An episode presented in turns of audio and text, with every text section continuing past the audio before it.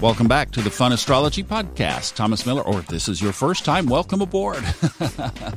Thomas Miller here, and we're going to be talking about astrology. It is Wednesday, Hump Day, April 8th, and we've got a very, very quiet sky. So we're actually going to talk about manifesting today, manifesting money. Okay, now this was there there is an astrological tie to this because if you remember back in March when Venus moved into Taurus, and this was before all the S storm uh, broke loose on this coronavirus, and astrological interpretations were back to somewhat of a normal state back then. Do you remember those days? Um, we were talking about Venus moving into Taurus as a really cool time to manifest money. Why? Because Venus rules Taurus. Taurus is the second sign of the tropical zodiac, which begins with Aries. We're in the first sign of the zodiac right now, begins with the spring equinox. So if you follow a whole sign chart system, so in other words, Aries is the first house, Taurus is the second, that's the house of money and possessions. Venus slash Taurus rule money. Under any other transit, Venus in Taurus should have been happy as a pig in a mud pie. But this was obviously not a normal month.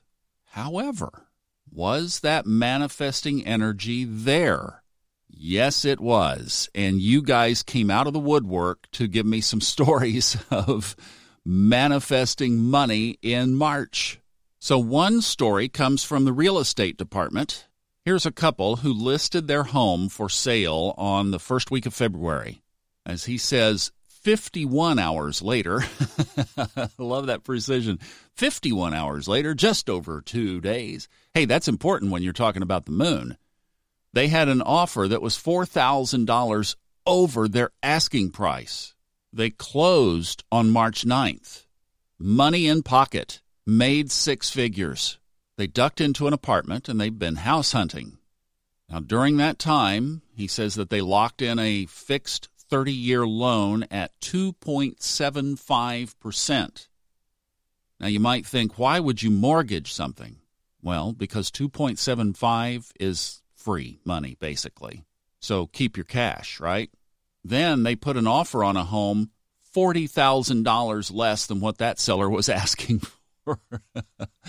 The intended close is on May 15th. To bring it up to speed, they did the inspections and everything, and now they're negotiating and haggling because some things did come up on that. So they're trying to see if they can reconvene. And the guy has just the most beautiful attitude toward this whole thing. He said, with what they presented back after the inspections, the seller will either A, fix, B, drop the price, or C, they'll walk away to a new miracle. he says, We're just along for the lightning ride. I love that. That is so classically great. Here's another. Uh, somebody took up the challenge and got actually a group of friends and family together to do the March Money Madness Manifesting Marathon. Isn't that what we called it? and obviously uh, got hit right in the middle of the month and said that the storm hit and felt like the rug had been ripped out from under her with no work on the horizon, no money, feeling like the whole thing had just been a sham. And then caught that podcast where we were talking about this is still the groundwork that we are laying, we are still creating right now. I have a good network of folks who are very tuned in and plugged in and get frequent messages from the non-physical realm and that is the big message right now is those who are awake are still creating and what we are creating may not be exactly replicating what we had but where we are going we are laying the seeds we are planting the seeds for that now and this is a big huge step up wake up call toward that and she that caught fire with her so, what did she turn her focus on? Creating multiple streams of income. She had one stream of income. Now she's going to use this downtime to till the garden and plant the seeds for multiple streams of income. I think that is awesome. There again, turning it around from whatever was and just seeing a whole different perspective. And then the third one came from a friend of mine here in the Dallas Fort Worth area who says that she knows somebody personally who won. Are you ready for this? Are you sitting down? $120 million in March. Okay, shame on me. I did not buy a lottery ticket. Man, wow. So money is still circulating.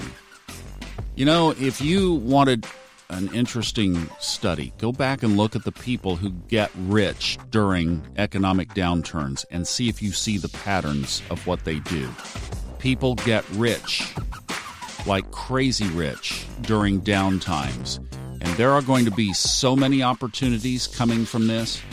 You realize there's going to be a decades long industry created instantly almost of preventing this from happening in the future.